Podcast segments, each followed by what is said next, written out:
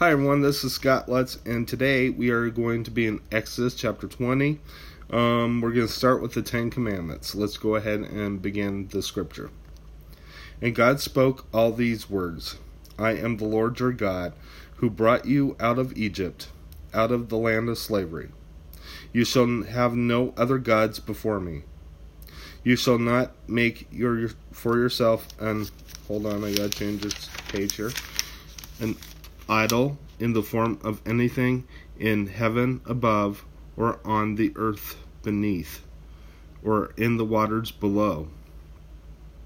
You shall not bow down to them or worship them, for I, the Lord your God, am a jealous God, punishing the children for the sin of the fathers to the third and fourth generation, and those who hate me, but showing love to a thousand generations of those who love me and keep my commandments. You shall not misuse the name of the Lord your God, for the Lord will hold not hold anyone guiltless who misuses his name. Remember the Sabbath day to, by keeping it holy. Six days you shall labor and do all your works but the seventh day is a Sabbath to the Lord your God.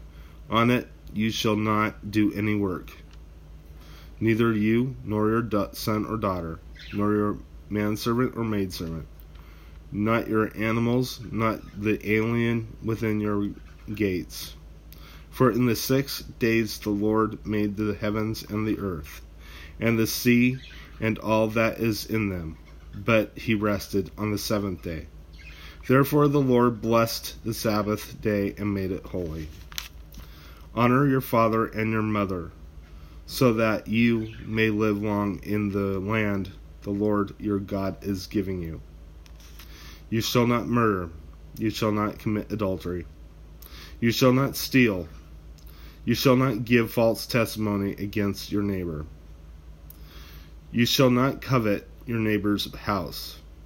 You shall not covet your neighbor's wife, or his maid, manservant, or maidservant, his ox or donkey, or anything that belongs to your neighbor. When the people saw the thunder and lightning, and heard the trumpet, and saw the mountain in smoke, they trembled with Mo- with fear.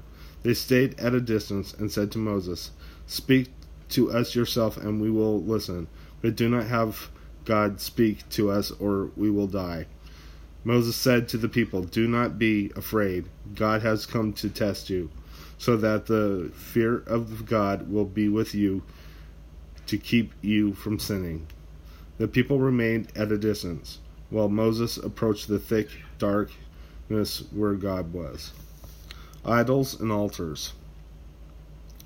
Then the Lord said to Moses, Tell the Israelites this You have seen for yourselves that I have spoken to you from heaven. Do not make any gods to be alongside me. Do not make your for yourselves gods of silver or gold, silver or gods of gold.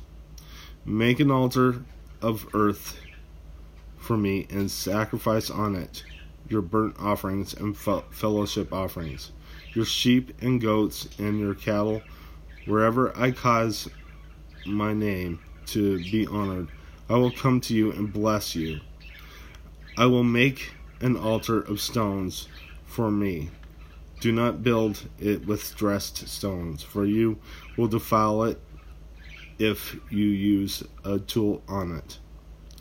And do not go up to the altar on steps, lest your nakedness be exposed on it. Okay, so that's all I have. Let's go ahead and close in prayer. Dear Lord Jesus, I just praise you. I thank you for everything you've done, your kindness, your love, your mercy. Thank you for dying on the cross for us, Lord. Thank you for completing the the law, Lord. In Jesus' name, amen. God bless you. You all have a wonderful, wonderful day.